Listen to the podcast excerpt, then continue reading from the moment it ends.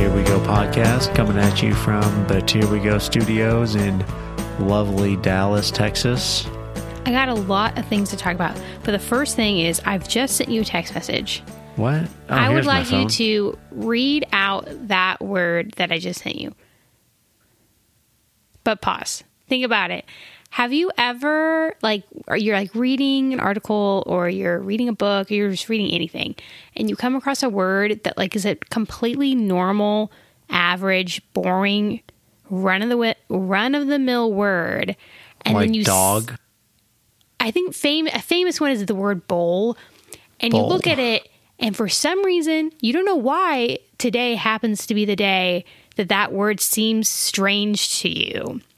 But today, the word I just texted you seemed strange to me. So I would like you to read out how you would pronounce that very normal standard word. I would say cleanliness. Okay, cleanliness. I agree. But when I was looking at this word, the word is not spelled cleanliness. It is spelled cleanliness. So are we mispronouncing this word? No, I think that's the English language for you. Are you sure? And it's not like a southern twang thing? Have you tried Googling it? I haven't because we're talking about this podcast. let's let's see what Google says when you do it. I think Siri would say cleanliness, but I think Google would say cleanliness. Cleanliness. Wait, wait. I may be able to have it re- like pronounce. Wait, ready? Let me Yeah. see. cleanliness, You know what that reminds me of? It reminds me of the show, the un unsolved show. Is it unsolved? Like BuzzFeed Unsolved? Yeah, BuzzFeed Unsolved. Right. That's like It the rem- paranormal ghost hunter show. Yeah, the paranormal ghost hunter show, unsolved. Having having Google pronounce a word like that makes me think of the little like scanner thing where it's scanning through and all of a sudden it's like half of a word that is caught because you're randomly scanning radio stations and then they say oh this is what it is Right, right, but it's right. like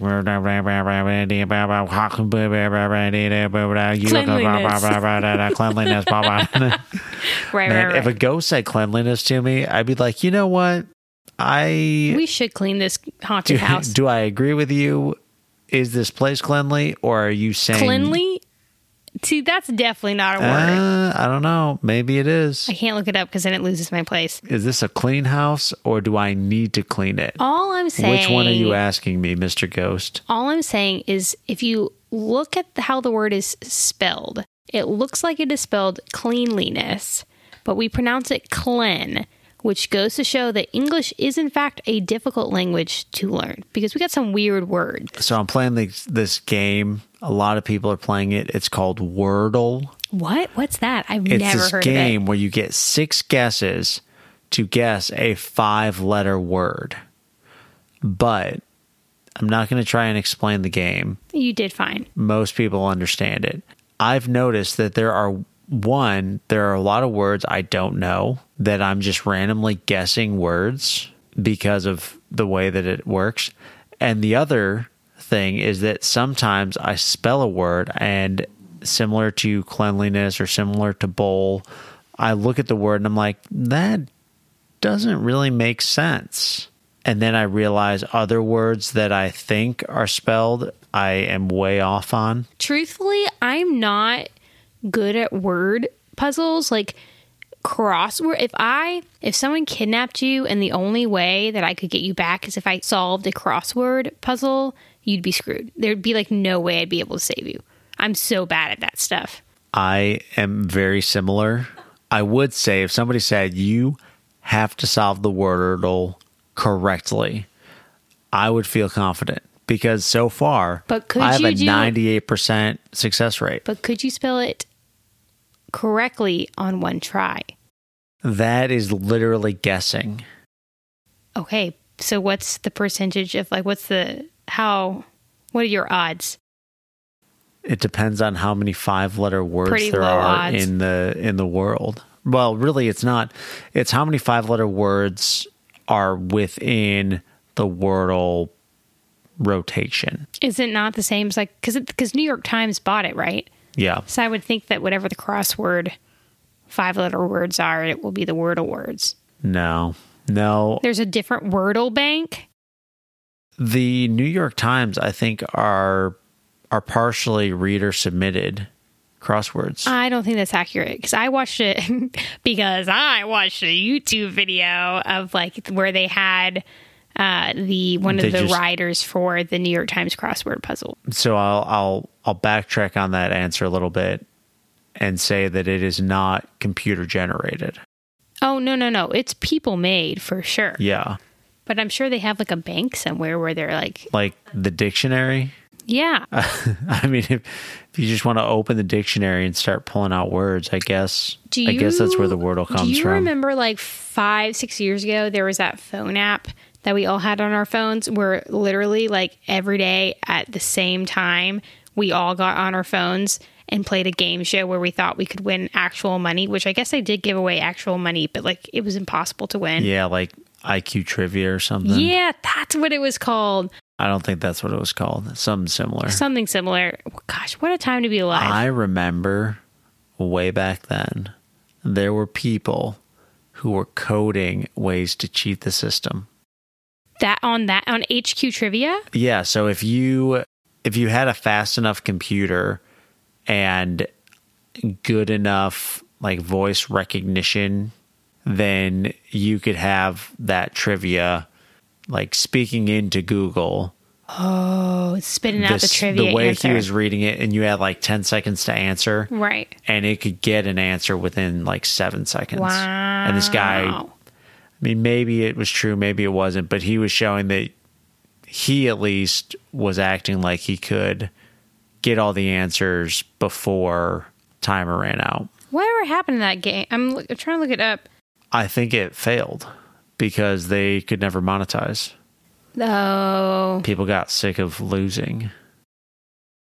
how? I have so many questions, but we don't have any. There is a YouTube video that just popped up that said the dumpster fire downfall of HQ trivia. Oh, good. If you want to watch a You know what? 15, 20 minute video on it. You know what I kind of don't like about HQ trivia?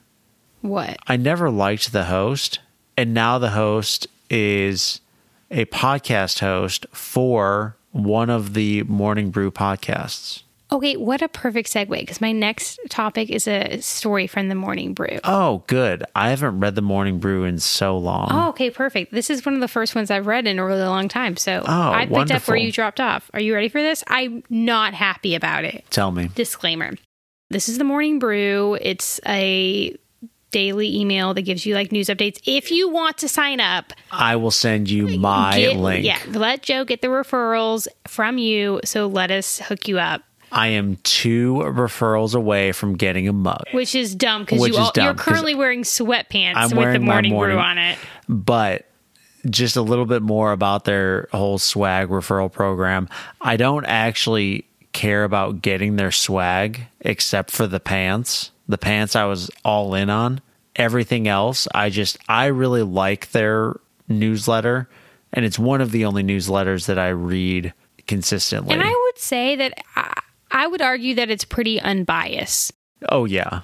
Yeah, I would agree. So if you just want to get the tidbits of news without the fluff, but maybe like with a little, because they are pretty funny. Like there's a couple They're things in there. The, whoever is writing it, just, you could just tell It's has Neil, a sense I of humor. think. Ne- I don't. I don't Maybe know. he's editor Neil. Robinson, my brother-in-law. Neal Freyman. Wow. The names are in the this, in it. like I said, I haven't looked at this stuff in months. But are you ready for this? Yeah, let's hear it. The Amazon of space will be Amazon. Space Race 2.0, or the battle to become the Internet King, is heating up. Yesterday, Amazon announced a massive multi billion dollar investment in its satellite internet service.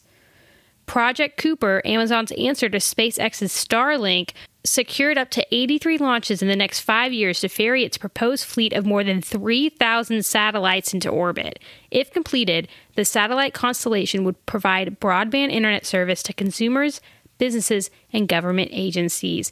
Here's here's my spiel. I don't feel comfortable with private companies monetizing space.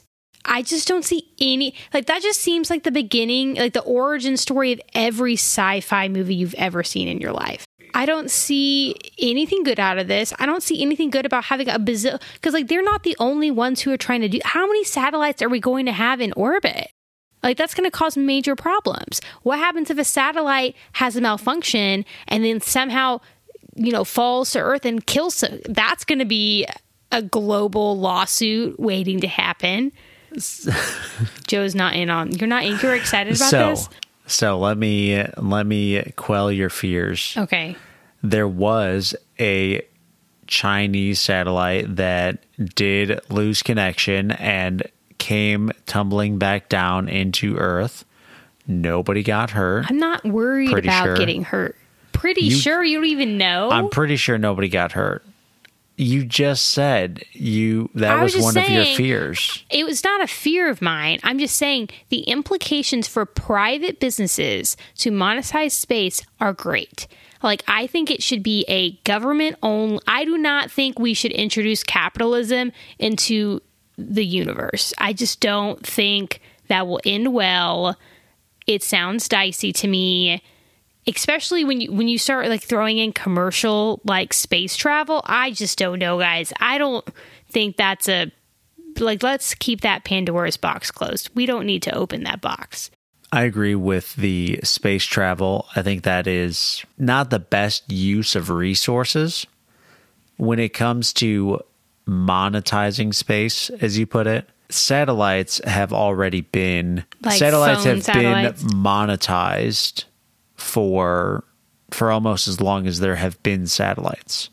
So there are private besides SpaceX and besides Amazon, there are private company satellites out there that either collect data, collect 3000 of them there are a lot of satellites. let me see if i can look up that number Yeah, there are very, very many satellites out there. The funny part about this is that the Morning Brew did an article a few months ago about space junk when the Chinese satellite was coming back down to Earth. really Yeah, and it was talking about how many satellites there were and and how it is kind of getting more crowded. But you have to you have to realize a satellite It's super tiny. is is the size of like a Volkswagen Bug. oh wait well i just looked it up and as of september of last year there were only 4500 satellites in space amazon is adding 3000 And how many has SpaceX added? Let me just read these the, the rest of the article. Last year, when NASA awarded a 2.9 million contract, sorry, a 2.9 billion contract to SpaceX, Blue Origin sued the agency but lost. In response to the challenge, Musk tweeted, "Can't get it up to orbit." LOL about Bezos. That's funny. Ah. Bezos has also criticized the idea of living on Mars, central to SpaceX's vision for the future, saying living on Mount Everest would be a paradise in comparison. Amazon and Blue Origin will have some catching up to do, though. Starlink has already launched around 1,900 satellites and has about 250,000 subscribers. That's a lot of satellites. That's what I'm saying. This is a lot of satellites. Like, that's a lot. Like, I guess here's my question Do we have regulations on this stuff? Yes. There Okay. are plenty of regulations on That makes me feel better because I just space. don't. I, I mean, I don't. We are watching a show on Amazon called The Expanse, which honestly I don't even know if I would recommend it because it's kind of dull, but it's interesting to some degree. Some futuristic sci-fi, whatever. Earth still exists. There are no aliens. You don't even have to worry about thinking about them. But we've colonized Mars, and then we've colonized some like asteroid belt because we're looking for water. And like a common theme in the show is how Earth. What's Earthlings? Are we Earthlings? There's Earth, I guess there's Martians, Right. and then there's but they call them Earthers, right? Yeah. The Earthers stripped Earth of like they trashed Earth and then they moved to Mars and trashed it, and they just keep doing that. That's truly my fear. It's like we need to focus all of our attention on cleaning up the mess that we've made here. I don't understand why we continue to look elsewhere as like an alternative. Like why don't we just focus on what we have that already works instead of spending billions and billions of dollars on doing stuff in space and or the potential, you know, living on Mars thing. I just think it's like a I don't trust these companies to do anything better. Like if we're going to screw up Earth, surely we're going to like trash Mars too. I just have one one comment on everything you're saying. I'll allow it. you're sounding an awful lot like Jeff Bezos, who has trashed moving to Mars and who is also trying to put up satellites to then ultimately make internet more available to people, and who has also thrown however much money at the Amazon Climate Pledge Fund to decarbonize what could arguably be one of the largest influential companies in the world. Wait, I want to. This is not Amazon. the topic that I was planning on talking about, but I would like to ask two clarifying questions to yes. which I honestly don't even know if you have an answer. Yes. One, I would love to see the percentage of money compared to what he just takes home for himself that he's actually giving to good causes. As I and as much as I love Bill Gates, like the man has a bazillion dollars and really all these millionaires give very small percentages of their income to good causes. So I'm all I'm saying is he could probably do more. But secondly, is the whole point of sending these satellites into space to give internet to people who do not have access to internet is are you telling me that this is a goodwill let's help humanity situation because all i've seen is this is how can i make more money situation so the the amount of money that is being given to good causes that I don't know, but I'm sure there is some watchdog group who I, yeah right I could probably already knows and you can calculate the percentage. As far as the capitalism versus goodwill, I like to think that there's a level of both in there because yes, their primary goal is is going to be to make money, but using satellite internet is a way to get people who currently don't have internet a way to get it. Right, but will it be free? No, I'm sure it won't be free, but it will be an opportunity to get internet and I'm sure it's not going to be crazy astronomical. There, I'm sure will be some level of subsidies. Because I'm thinking of like, and again, this is not the topic I was planning on talking about, but um, like, are we trying to get internet to that African village in the middle of the Sahara, or are we trying to get internet to like people living under the poverty line in Dallas, Texas, whose kids have to go to the public library to finish their homework and they can't do it at home because they don't have internet. I think we're targeting more the rural Alaskan village that is below the poverty line, but is also. So you're saying it's like an in between of the yeah, Sahara like it's, Dallas. It is not probably is not the groups that at this point probably don't care about having internet. Like they have their traditional way of life and they are happy with it and things are going okay. But as far as like helping urban impoverished groups, I think of more something like Google Fiber is where people are trying to reach the impoverished communities in urban city centers. And I guess that just shows like how I don't understand internet. How I understand it is internet companies can charge whatever they want for internet like I don't understand how adding more satellites is going to make internet less costly and more readily available. The way that it is going to make it more readily available is that similar to the idea of dish network television and cable television. The dish, the common old commercial was like, oh, whenever there's a storm, your dish goes out and you don't get TV.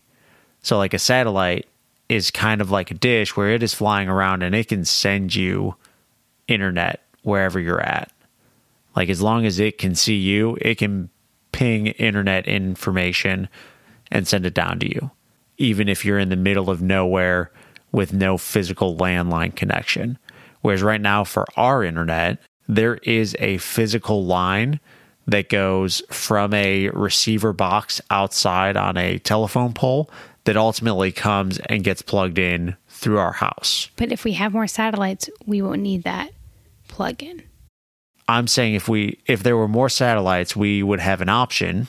But if there's more satellites, then that rural village in Alaska will be able to ping the satellites more frequently. I so they wouldn't saying. have outages when there aren't satellites in view. I feel a little bit better about it, but I just don't see this going well. I don't know how much they're going to charge for it, but I would imagine that part of the idea is globalization. And if you want to be positive about globalization, then you look at that as being an opportunity for more learning, more collaboration, and ultimately a moving forward and bettering of society. Right. That makes sense. If you want to be negative about it, you think about Skynet. I just keep thinking, and we've talked about that one of our earliest podcasts.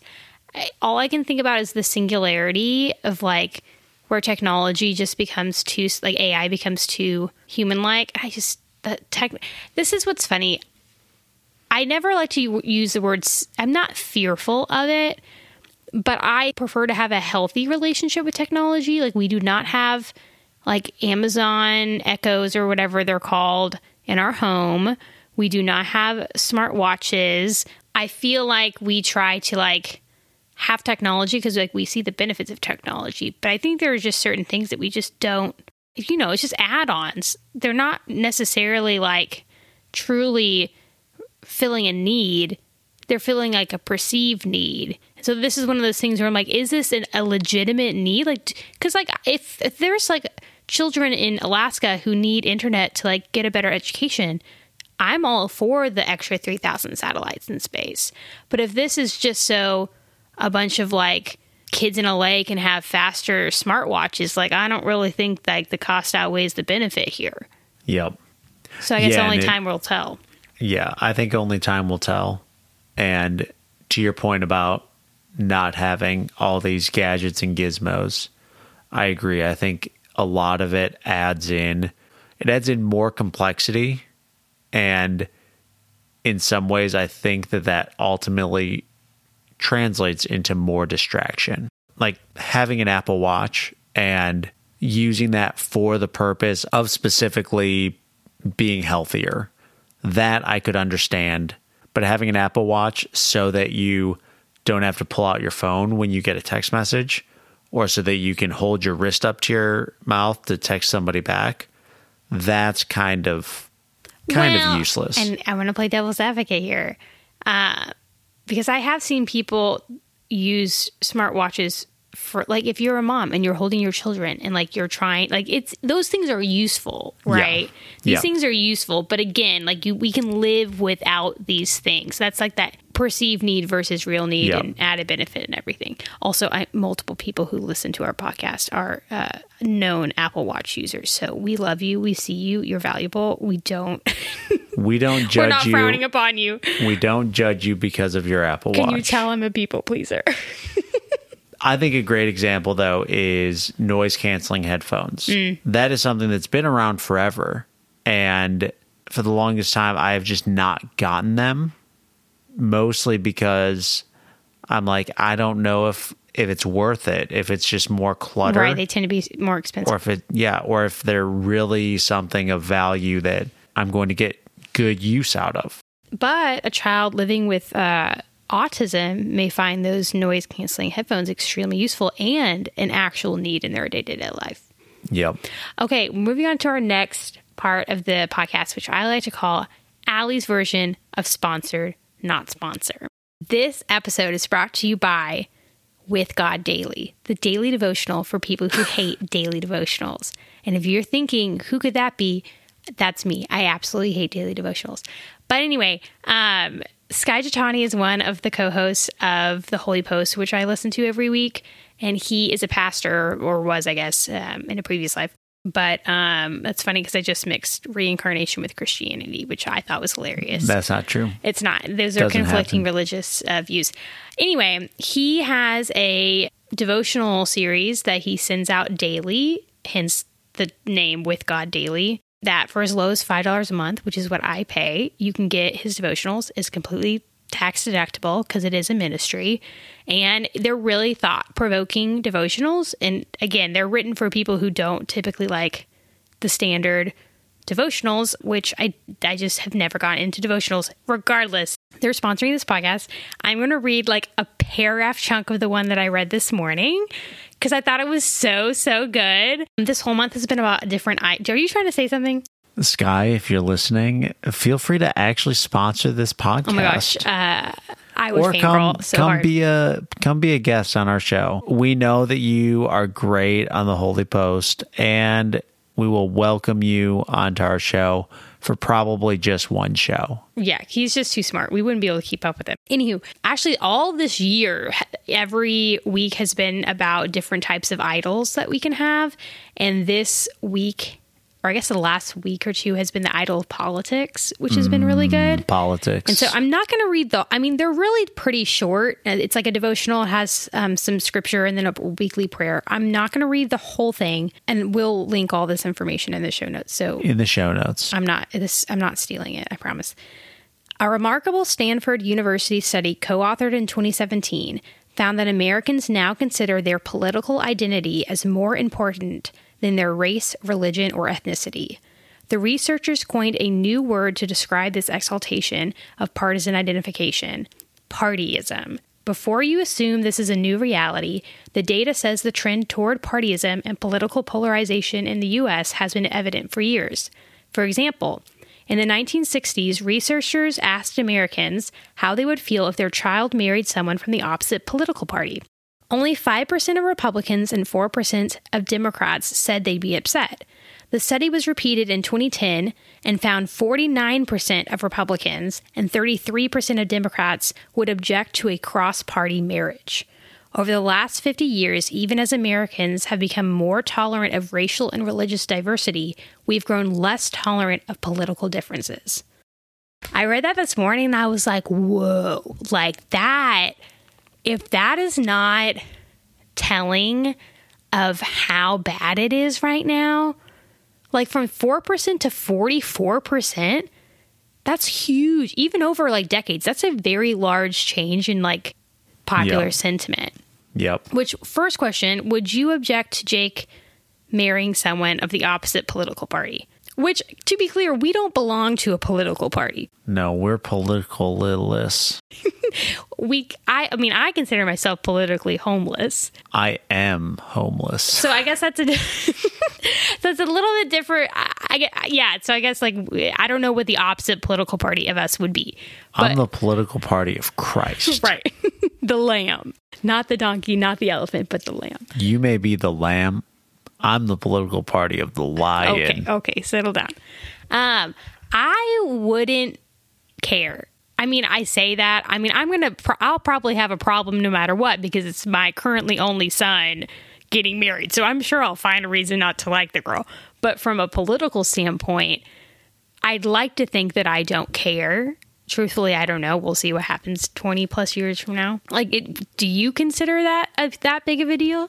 I think it's more important about certain stances and more about what that actually means for the day to day. Right, right, right. So when it comes to uh, kind of going through that that hierarchy or those criteria for whether I would approve or disapprove, first and foremost, I would say that assuming that Jake comes to Christ when he is old and cognizantly mature enough to understand and accept Christ, Equally yoked. Yes, he needs to be equally yoked, meaning he has to find a, a Christ loving woman.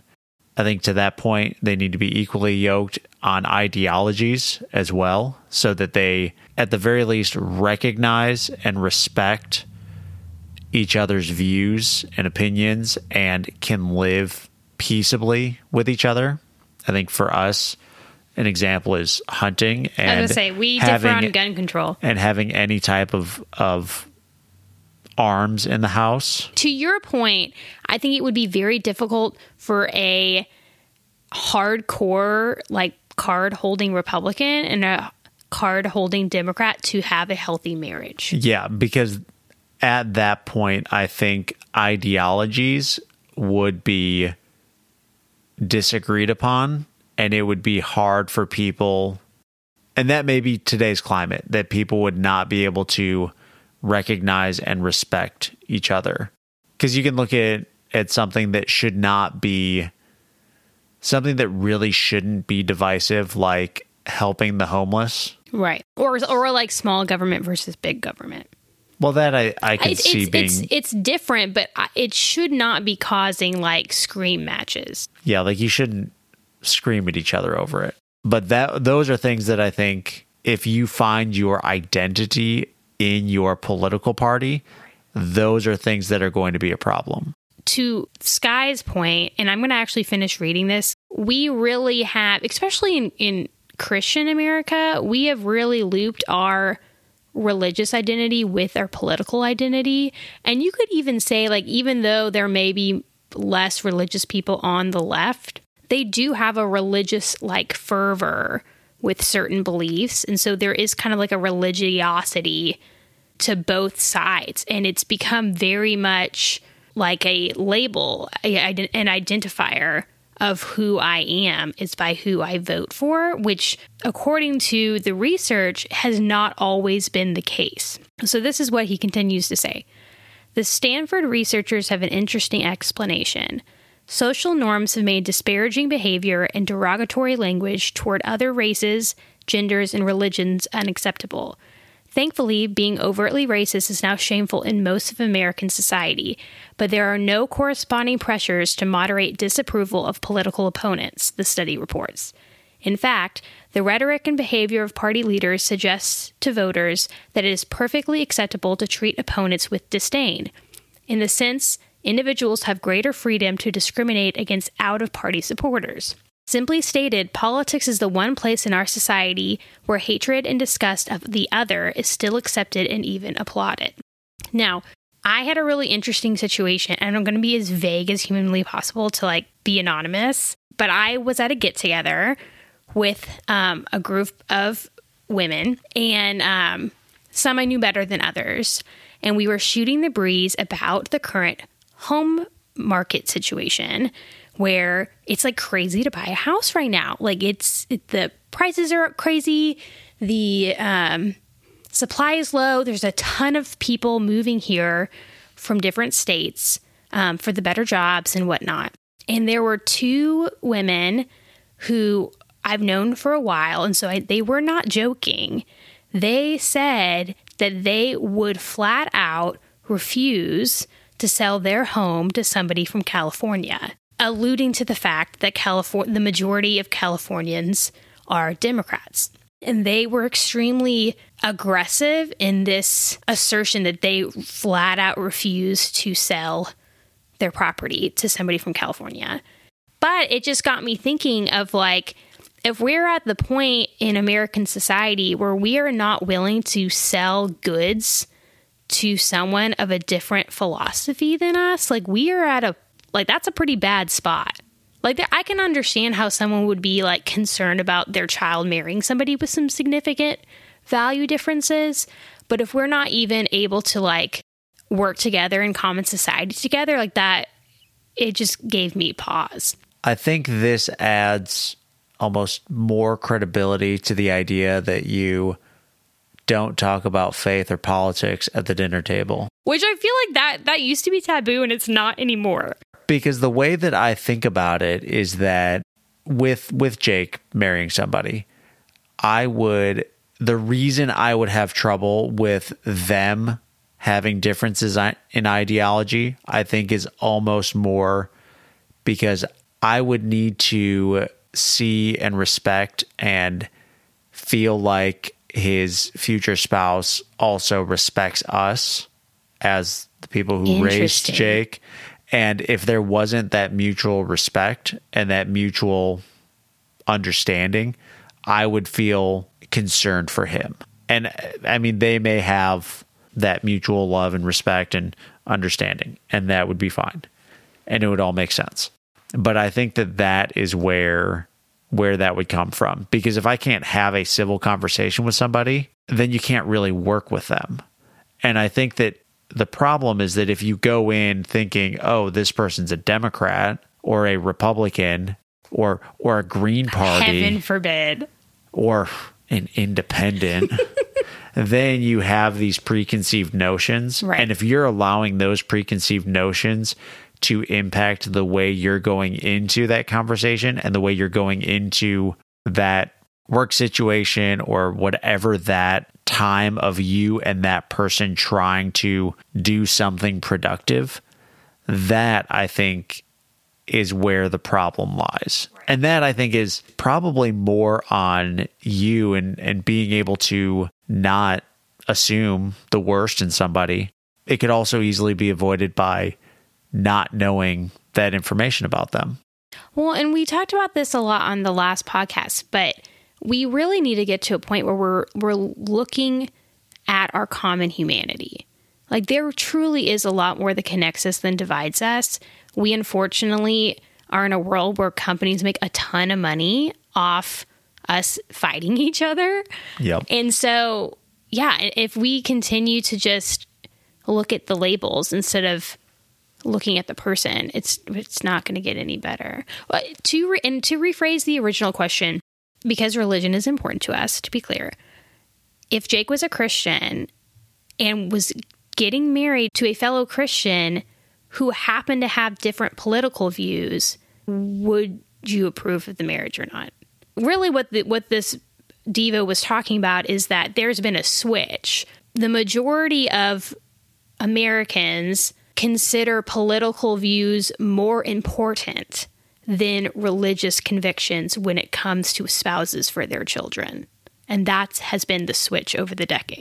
Yeah, and I think that's the problem is that first and foremost is the religious views. That is what should take precedent. If God willing, Jake is in a right standing with God, and then if that's the case, I would expect his spouse to be as well. And at that point, I would ask questions and I would be curious about things. But it also matters are you are you a card holder? Do you go to the convention? Do you do you volunteer for party XYZ or for representative XYZ or are you just you identify with more of their voting stances and you just so happen to vote more often with one party or the other. Because I, I think I voted for at least four or five different parties. I would say I think I voted for every single party before. I know there's a few. There's well, like one funky party though. I feel like that shows up every so often that I may not have voted for. Yeah, I don't know, but I do have a controversial opinion though. Okay, let's hear it. I don't necessarily think that it's biblical for a Christian to be a card holding party member of any political party. Yeah, I don't think so. I feel like that would our allegiance should be to Jesus. It should not be to man.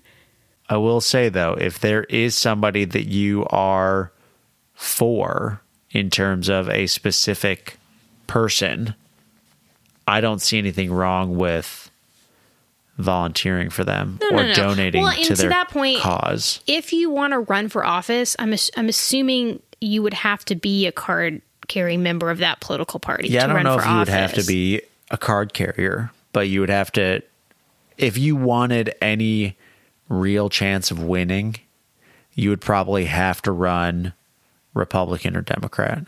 If you want any real chance of winning in Texas, you'd probably have to run Republican. but if you're listening, Jake's future wife, run for the hills. I'm just joking.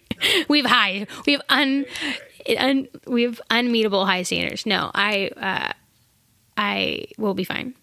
Jake, hey, yeah, we'll Jacob, be fine. We'll Jacob, be fine. if you're listening and you have been called to live a life of singleness, we support you. Yes, and to all our single friends who have been called to live a life of singleness, or in this season, or forever, or in this season, or forever, hey, come on over, have some pizza. We support you. My throat just got really dry. Yeah, I got a little tickle in the back it's of the, my throat. It's high pollen count today. My throat's getting tickled. You think it's the high pollen count? Oh no, I know for a fact it's the high pollen count. With that, I think it's time to uh, sign off. Yep, I think we're I think we're gonna go. So everybody, remember the morning brew. Talk to me if you want subscription. With God Daily, he doesn't do referral programs. So, so I'll this is see the not, link in the show notes. This is not a real sponsorship. And everybody, everybody who listens to this podcast, come hang out. All right. Uh, talk to y'all later. Bye bye.